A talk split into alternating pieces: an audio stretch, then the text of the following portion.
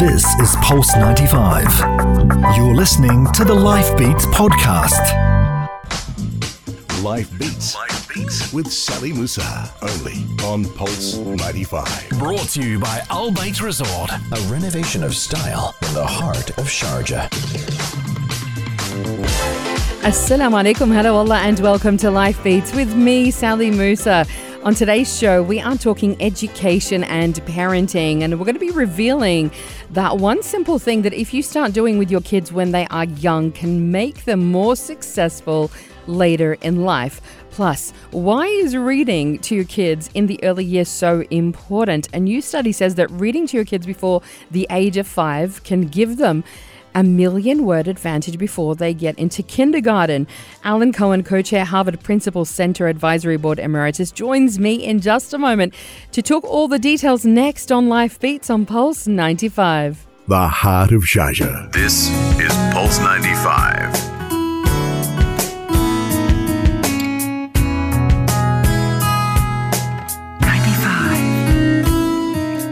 Heart of Sharjah. Life Beats. Life Beats with Sally Musa. Only on Pulse 95. 95. A new study from Ohio State University says that being read to at home in the first five years of life may be a key in predicting reading development and vocabulary later down the line. Published in the Journal of Developmental and Behavioral Pediatrics, the study found that young children whose parents read them five books a day pre primary school entered kindergarten having heard about 1.4 million more words than kids who were never read to. And, you know, if five books seems like a bit much, the research reveals that even kids who are read to uh, only one book a day will hear about 290,000 more words by the time they're five, as opposed to children who aren't normally read to. Now, to talk us through all of this and more, I'm so glad to welcome back to the studio co chair, Harvard Principal Center Advisory Board Emeritus, and member of the Scholars International Group, Alan Cohen. Good morning, Sally, and thank you for inviting me back. So good to have you. Sally, I loved it this morning riding in. Uh, there were big signs, open books, open mind. Congratulations, uh, you're the World Book Capital from UNESCO. How exciting! It is incredibly exciting. I tell you what, this just happened. You're just in time. This is crazy. You know, you come in and out of the UAE, but uh, literally, this all just uh, unfolded over the last week, and it's a huge honor for Sharjah, for the UAE, to be named the World Book Capital. But for, you know, very good reason. We've just had the Sharjah Children's Reading Festival as well. It was a mammoth this year, incredible stuff. Unbelievable authors have come through, you know, celebrating the power of books and the power of reading as well. Um, and, you know, we just touched on this research that has just come out. But, Alan, you know, this is not new. Research into the whole idea of reading in, in the early years is decades old, isn't it? Absolutely, Sally. Sally, originally this comes from a research study from 1995. Um, uh, and the research basically said, and it was really focusing on families with lower socioeconomic status. And they were talking about a 30 million word gap. And that seems extraordinary. Thirty it, million. Absolutely. But if you realize parents usually speak to children that repetitive and in commands, and especially in lower socioeconomic families, that's something that happened. So basically, the, the results said that bottom line, children of parents who read to them frequently have larger vocabularies. Mm. That's really the bottom line. What's really exciting, Sally, in 2004, there was another research done, and the research basically says that it doesn't reading to children is the most powerful force. So, what is basically saying, it doesn't make a difference what socioeconomic status you come from, what demographic you come from. Reading is important, and reading is critical to children. Well, this is, um, you know, what this study as well is talking about as well from Ohio State. And, um, uh, researchers were looking at the 100 most circulated books for both preschool targeted uh, picture books and toddler targeted board books as well. And uh, uh, the lead authors analyzed a bunch of these and found that the picture books contained around 228 words each. Board books contained 140 each. So imagine, you know, you they, they go quite quickly. You know, you finish one quite quickly reading to your kids. Um, and so, you know, it's easy to read. It's almost easy to read like five a day. You know, uh, it doesn't almost take that much time. But, you know, what are the kind of benefits that, that we do see down the line? And, and, and before we do go through those, it's important to note that we think of reading to kids as something we do when they're little, but Alan, you do this in your classes at Harvard? I do. and I also do it as uh, when I was a principal of a school. Right, okay. Or, and I did it to adults. So let's just say reading is important. Reading out loud. out loud. So what I do, let me give you an example. Uh, When I want to get a message across, um, I want to set the stage, and I consider myself. I, I need to model what good teaching looks like, and I need to model what a good read aloud looks like. So at the beginning of the year, I start every year with a message, but a rocking chair, a rug, and a read aloud. That is so cool. So one of the books I want to share, it's called Nacho's Hat. And um, Nacho's Hat was a really interesting book.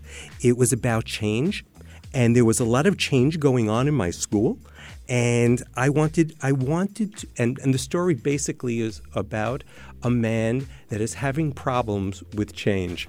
Wow. Okay. All right. And what he, and it was, but it was a child's book. So it was about Nacho's hats. See, And- this is the thing about children's books. They seem very simple on the surface, but actually, there's so much deep symbolic meaning in these stories. Absolutely, absolutely. And this was a this was a very simple way to get a very sophisticated message out to my faculty. I love that. Mm-hmm. I love, and this is how you start your year. This is what you do, even to adults as well. So at Harvard, the, the, the program that I work in is called Leadership Evolving Vision. And it's for senior leaders that have led schools or school districts for a very long time, eight years plus. And they come with their blueprint print of their vision and their mission, but they're smart enough to know it has changed, but they haven't. Yeah, yeah. All right. Um, so half the battle is won that they understand that they need to evolve to take it to a different level. So that's the easy part. But to, to bring this to life and to bring it very simple, I always use a read aloud to do that. What's the reaction usually? Are Um, people not expecting it? Not expecting it. I mean, you know, you especially you're coming to Harvard and you're going to do this deep inner work, and that's really what it comes down to. This deep inner work. Uh, and the first time I meet, I, I open up a children's book and start reading it to them. It's really the last thing you expect. I didn't expect you to say to me, I still do read alouds, you know, in Harvard. Uh, but, you know, it's incredible when we think about it. For example, if you just take, you know, um, a book like uh, The Napping House by Audrey Wood, you hear words like slumbering, snoozing, dozing, wakeful. You know, when children hear language like that, it's poetic, it's beautiful, it's different, it's descriptive, it's interesting. It carries you into a whole new world. And it enhances your vocabulary. 100%. How exciting. Yeah, yeah, exactly. I mean, um, it, it- you know, we're going to come back in just a moment uh, because this is such a big topic and, and a wonderful topic, and one that is very dear to my heart as well. Um, but we would love to hear from everybody out there um, and to hear what your favorite books are that you read to your kids, uh, but also that you loved reading yourself growing up. I'm going to ask you that same question, Alan. So you better be ready, right? yeah.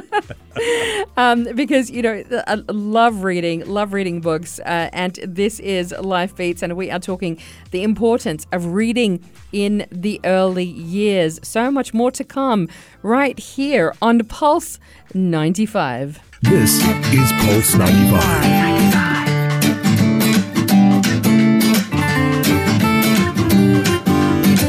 Keeping it local all day, every day.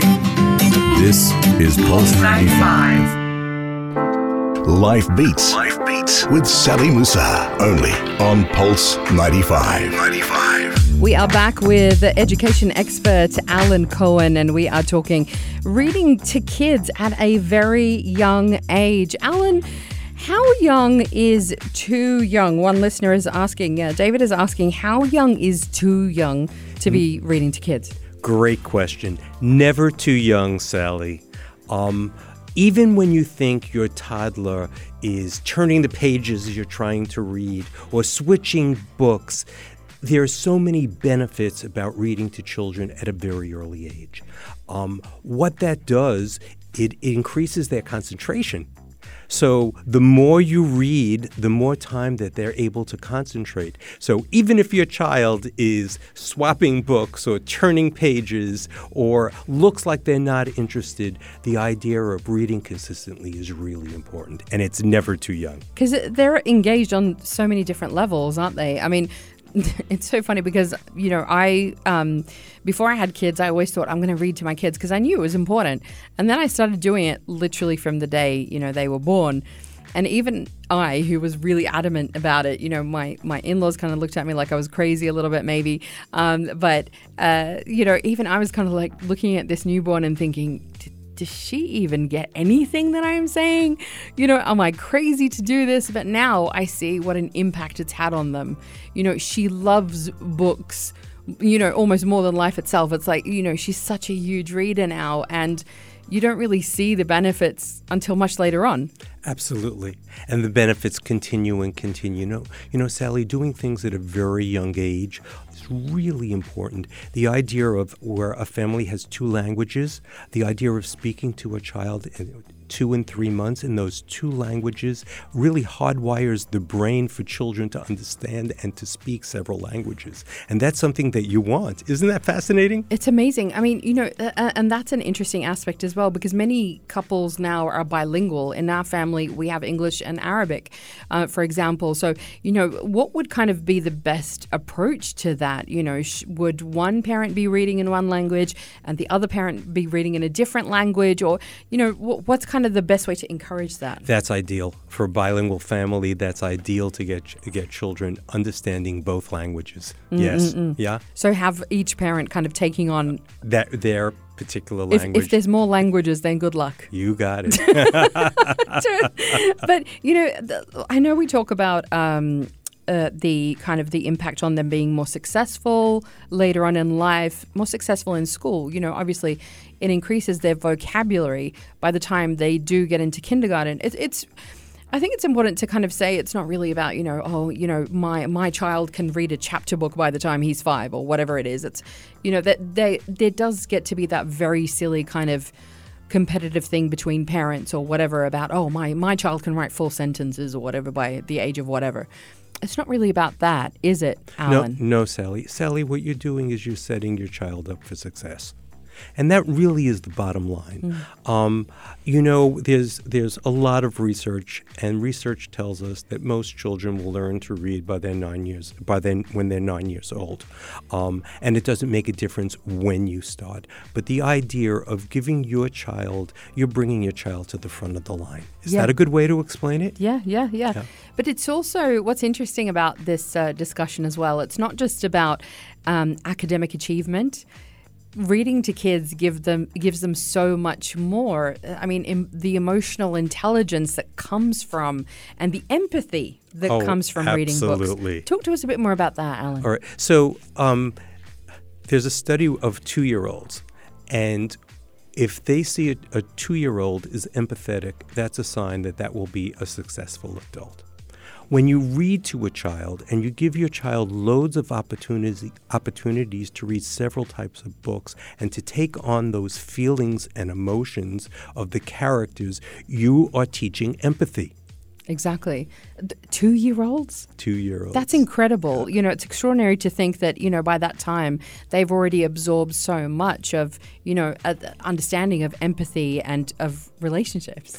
Um, a lot of that, Sally, is through reading and through you know it's it's not just that I guess, but the the interaction with parents because reading you know ultimately is all about that interaction with the parents between the parents and the child.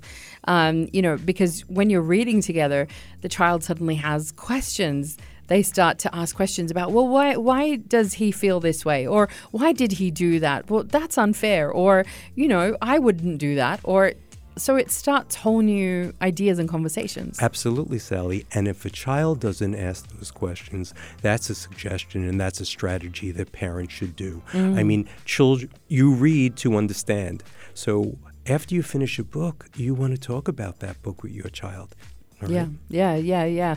Do you see that? Do, is that is it when you go into schools, um, uh, Alan? Uh, when you've been, you know, a principal of a school or or uh, in in your teaching career, is this something that you often feel like you need to advise parents to do? Are we forgetting to read to our kids?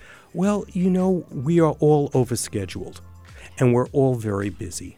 And I think that's that should be a priority in the household is reading. Yeah, Um, you know, I'm not a big believer of homework, but I do believe that a child should read every night. you're not a big believer in homework, but definitely a child should read every night. Absolutely. We need to repeat that one more time. Yeah. Uh, you know why? Why are bedtime stories? And and sometimes we think, okay, you know, we read to our child until the point where they can read on their own, and then we kind of just let it go because it's like they can read on their own. But should we just keep reading even past that point? Sally, also on the money. First of all, the way you teach reading is to, with, and by. So you read to the child, you read with the child, and you let the child read by their own. But that question of once a child is reading, should you continue reading with them? Can I share a personal Go on, experience? go on. So my personal experience is um, my parents reading Tom Sawyer to me when I could read, and we did something called shared reading. So I would read a page, they would read a page, and this is really one of mo- one of the most fascinating um, memories that I have of my childhood. Getting into my pajamas, getting into bed, um, sometimes having both parents are in the room with me and reading. And what that does, Sally, it facilitates and enrich, enriches language exposure.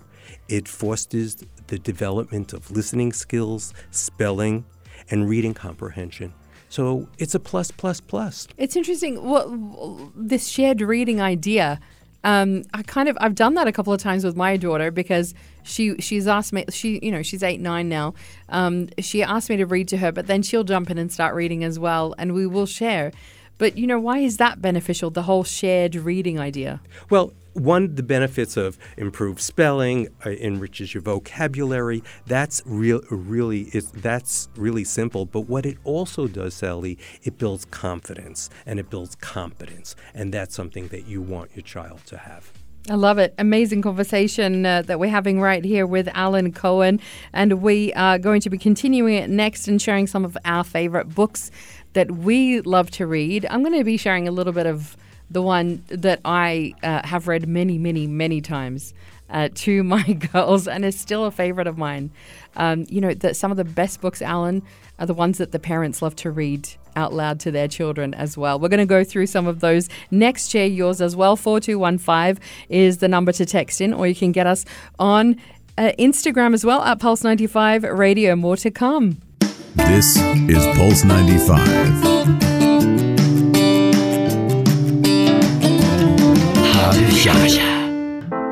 Life Beats. Life Beats. With Sally Musa. Only on Pulse 95. 95. I tell you what, we are just having uh, too much fun here in the studio with Alan Cohen, co chair, Harvard Principal Center Advisory Board Emeritus. That all sounds so formal, Alan, but we don't care. We're throwing all of that out the window today.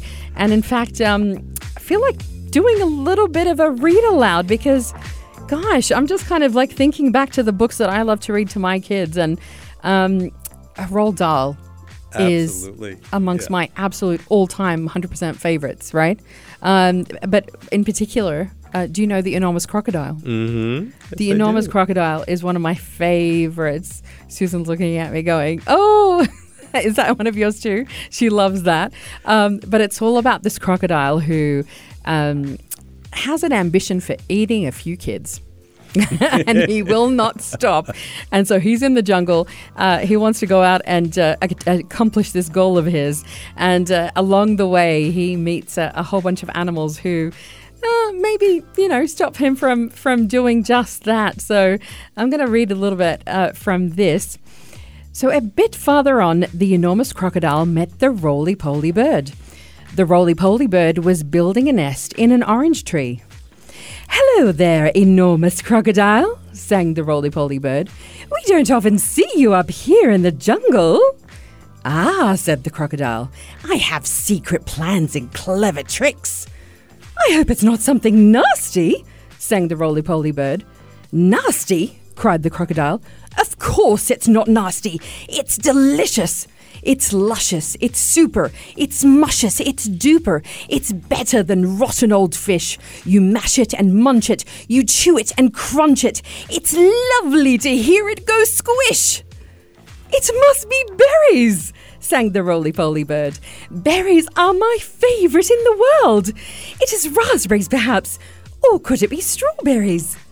The enormous crocodile laughed so much his teeth rattled, together like pennies in a piggy bank. Crocodiles don't eat berries, he said. We eat little boys and girls, and sometimes we eat roly poly birds as well. Very quickly, the crocodile reached up and snapped his jaws at the roly poly bird. He just missed the bird, but he managed to catch hold of the long, beautiful feathers in its tail. The roly poly bird gave a shriek of terror and shot straight up into the air, leaving its tail feathers behind in the enormous crocodile's mouth. That's just a little bit. I love this book so much, and I love Roald Dahl, and he makes it so fun for parents to, to read to their kids. Yeah, absolutely. Sally, you know, a, a question that I get asked often is should there be a routine? Routine? Um, and the simple answer is yes, you should read every single night. But there should be some strategies that you do every single night when you read to your child. Because we've had people asking, you know, how many books should you be reading? Like, how, what's the length of time? Should you be spending 20 minutes, half an hour, an hour? How long? Sally, this is a time I think that is perfect to relax with your child after a day's work or after a long day, to cuddle with them, to bond with them, and to read with them. I don't think we need, I think we need to talk about quality time, not quantity time. Yes, yes. So make sure that you're spending that time. It doesn't matter, you know, how long it is, but do be there and be present. Right. And Sally, I, I don't even know if you realized what you were doing. If you were reading to a child, you were mod- modeling fluency, which was really sophisticated with your pitch and your tone, your intonations. I mean, that's something sophisticated to teach a, a young child. And you were doing it by doing that read aloud. How fabulous. I was having fun doing it, Yeah. but you're not standing there like with a chart and going, so intonation looks like this. Yes. Mm-hmm. And, you know, like it's it's teaching without teaching. Absolutely. I call it jo- joyful learning. Yes. Yes, I love that. Joyful learning. Mm-hmm. That's going to be like at the top of my thing now. Um, but exactly. So, you know, creating that routine, take us through like what parents can do with their kids every day. Absolutely. So when you read to a child, I think you should point to the words. All right. And what you're doing is you're teaching a child how to track and to move from line to line. That's an important skill. Another skill is making predictions.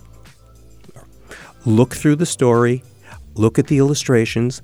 Usually in, in books for young children, the story is told through pictures. Right, exactly. Mm. And, you know, to kind of ask questions oh, so what do you think is going to happen next? Who do you think is going to get, you know, the pie or whatever it is that's in the story? Absolutely. And, Sa- and Sally, that's called a, a picture talk. Yes. Yeah. Yes. It's, you know, because it, it gets the kids involved as well in the story even more. Yeah. Yeah, you want to ask children questions every time you read a book because reading is comprehension. Mm. And comprehension is a reason to understand what we learned. Also, what you would like to do, all right, is connect reading to writing if possible. Because once children see their words in print, it gives them power and gives them voice. Encourage kids to write themselves. Well, actually, when children are really young, they can't, but you transcribe their writing. All right? wow, that's an idea. And when they see their words, all right, that gives them power. that does give you, I mean, you know, when you write something, it just kind of, you know, completely, um, you know, brings to life whatever thoughts that you had um, inside it, and that's a whole different feeling. That is incredible. Yeah. And so, does that then give them the confidence to be able to express more and to think? And you know, the, in this whole process, there's the whole idea of making mistakes as well with spelling and and you know that kind of thing. So, um, does that you know encouraging kids to write from the beginning? Um, does that kind of encourage them to be more confident and, and to to be able to make mistakes because they're discovering? Absolutely, Sally. You know, for me, um, failing or making mistakes is an opportunity to learn. Mm. And that's something that, as parents, sometimes we don't want our children to have that experience. But in reality, that's the best thing that you could do for your child Yeah. is give them that opportunity to make mistakes and learn from those mistakes. Yeah, and, and and you know, not to focus too much on the the spelling or whatever it is, but just the expression of ideas, and you know, just going out there and and being able to say what they want to say and to create in their minds and have that imagination. Absolutely. I love creative spelling. To look at a first grader or a second grader and see creative spelling, that brings joy to my heart. creative spelling, I love it because you know, as we know, uh, English language um, rules aren't really you know. Um, that easy to follow sometimes, and you just kind of you can be, uh, be end up being very very creative yourself. Um, but I want to ask you uh, in just a moment, Alan. We're going to come back in just a moment, and I'm going to ask you about some of uh, your favorite books uh, that you love. We're going to talk about some of the classics as well. Talked a, a little bit of Roald Dahl just then, uh, but we're going to get more uh, from you and some more questions as well that have come through for you. More to come on Life Beats on Pulse 95. Pulse 95. You're listening to Pulse 95. Pulse 95. It's Pulse 95. Life Beats Beats. with Sally Musa. Only on Pulse 95. 95. We're back uh, with Alan Cohen having a, a, an enormous amount of fun here in the studio talking reading for young kids. And uh, um, something that uh, I alluded to at the beginning of the show, Alan, is um, a, a study that kind of uh, came out of Harvard and MIT. Uh, and it was all about that one thing that you can do um, at the age of four with your kids to make sure that they're wealthier and more successful in life. And I know we're talking a lot about reading, there's a lot of emphasis about reading, but that particular study talked about talking back and forth with your kids at the age of four can make a huge difference to um, to who they become. And you know, this whole idea of talking back, uh, people are thinking, how do you talk back and forth with a four-year-old? They just argue with you all the time, don't listen. But actually, reading can really facilitate that whole idea, can't it? Absolutely. So well, I, I talk about I talk about reading, and I also talk about parent talk. So it really is one and the same. Yeah. You what reading does is exposes children to different type of experiences, but the idea of interaction um, with with children are really important too. We've got a great question from Angela. She asks Is uh, reading to your kids with an iPad or a Kindle the same as reading from a paperback? Angela, I don't care how you read to your children. Just read, read, read to them. So, is, there, is there research around that? The Th- well, personally, personally, I love the idea of holding a book, the, the tactile experience of holding that book, turning the pages, folding the pages, highlighting, making notes. I mean, for me, I'm very old school, and I, I love it. appreciate that. I'm with you Yeah. a thousand percent. I just love holding a book in my hand, seeing the cover art, you know, experiencing those first few pages of, you know, there's uh, the the introduction, the contents page of it, and, and you kind of you go through it and you highlight, like you said, and, and you underline, and you know, you go, go back and flip through. I don't know, there is something about that physical experience that I just can't. I can't even. The idea of a Kindle doesn't work with me. For me, it's very personal. Yeah, I, I yeah. agree with you, but I sit on planes very often, and I see people with their Kindles. Exactly. Yeah. Sometimes you need to be, Yeah. you know, you don't want to carry like five books, you know, Which I do. which are so heavy or whatever it is. So to, to have them on your Kindle is, is fabulous, you know, because Mm-hmm. they're there at the, you know, press of a button. Um, so, you know, for kids, it's the same thing. However you can read, you just have to read. And, you know, let's just run quickly through the benefits and then I'm going to ask you about, you know, those classics that uh, we come back to time and time again. Well, you know, I always like to do a, a top 10 list. Yes. All right. So, top 10 benefits for reading to your child. One is you're setting your child up for success. All right. We spoke about the million word gap. We spoke about the 30 million word gap. You're setting your child up for success. The more you read, the more knowledge they absorb. The next thing is reading develop, develops language skills. Um, when you talk to your child every day, you're using repetitive language. And when you read to them, you're exposing them to vocabulary and different topics. And that's very exciting.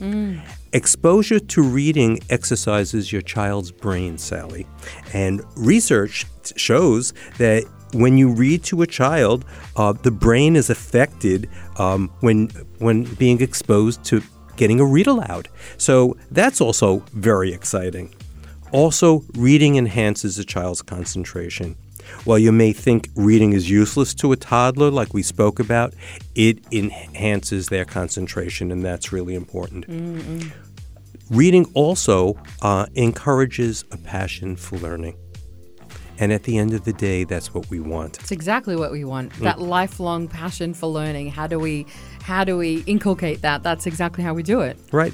And you want to give your child a range of books um, to teach them about different topics. And you want your child to be have informative type of books, different animals, different places, different objects. Um, also, you want to teach them about empathy and sympathy and sharing and diversity. And that's what books can do. Number seven, also reading develops a child's imagination and creativity. And after you read a story, you can have a child draw draw the story for you, and that's really exciting. Um, once again, for me, one of the most important things, and I'd like to repeat that over and over again, um, reading books helps child helps a child develop empathy, and we spoke the, about that. And last but not least, the idea of of reading as a form of entertainment.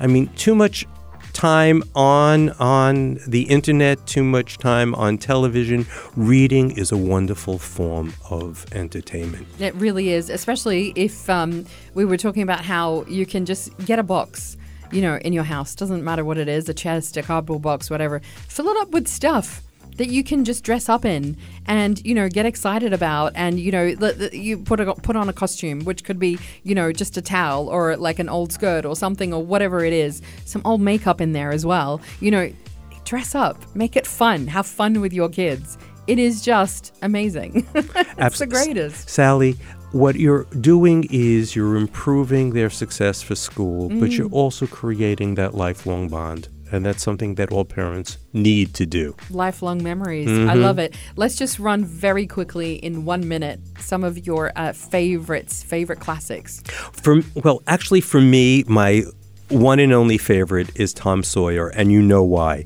That's my childhood memory. That's great experiences with my mom and dad, and that that for me is number one. What I like for children in, in elementary school, my favorite, and still brings tears to my eyes every time I re- reread it, is Wonder. Yes. Right. So brilliant. So brilliant, right? Yes. And then we talk about classics. Um, and for me, it's The Hungry Caterpillar, Green Eggs and Ham, um, well, the Where, wild things. where are. Wild Things Yes. Are, Nacho's Hat, The Giving Tree. Charlotte's Egg. Yes. And we can keep going and going. Unbelievable. There are so many. I have a current favorite uh, at the moment, which is Mrs. Rainbow by Neil Griffiths. I love, love, love that book. Um, especially being, you know, so visual myself. That's a brilliant book. Um, so simple, and again, you know, a beautiful message behind that book, and it's joyful, and it has a joyful ending as well. Um, but we've run out of time. It's just crazy. We always run out of time with you because it's always so much fun. But Alan Cohen, what a joy, always. Sally, thank you so much for inviting me here. Always a joy on my end, too. Thank you. Coming up next, we continue the talk all about kids because we're going to be talking about creating those Ramadan memories and rituals and traditions that are going to get your kids excited about the holy month. Anissa Sharif is going to be joining me next, right here on Life Beats on Pulse 95. This is Pulse 95. Tune in live every weekday from 10 a.m.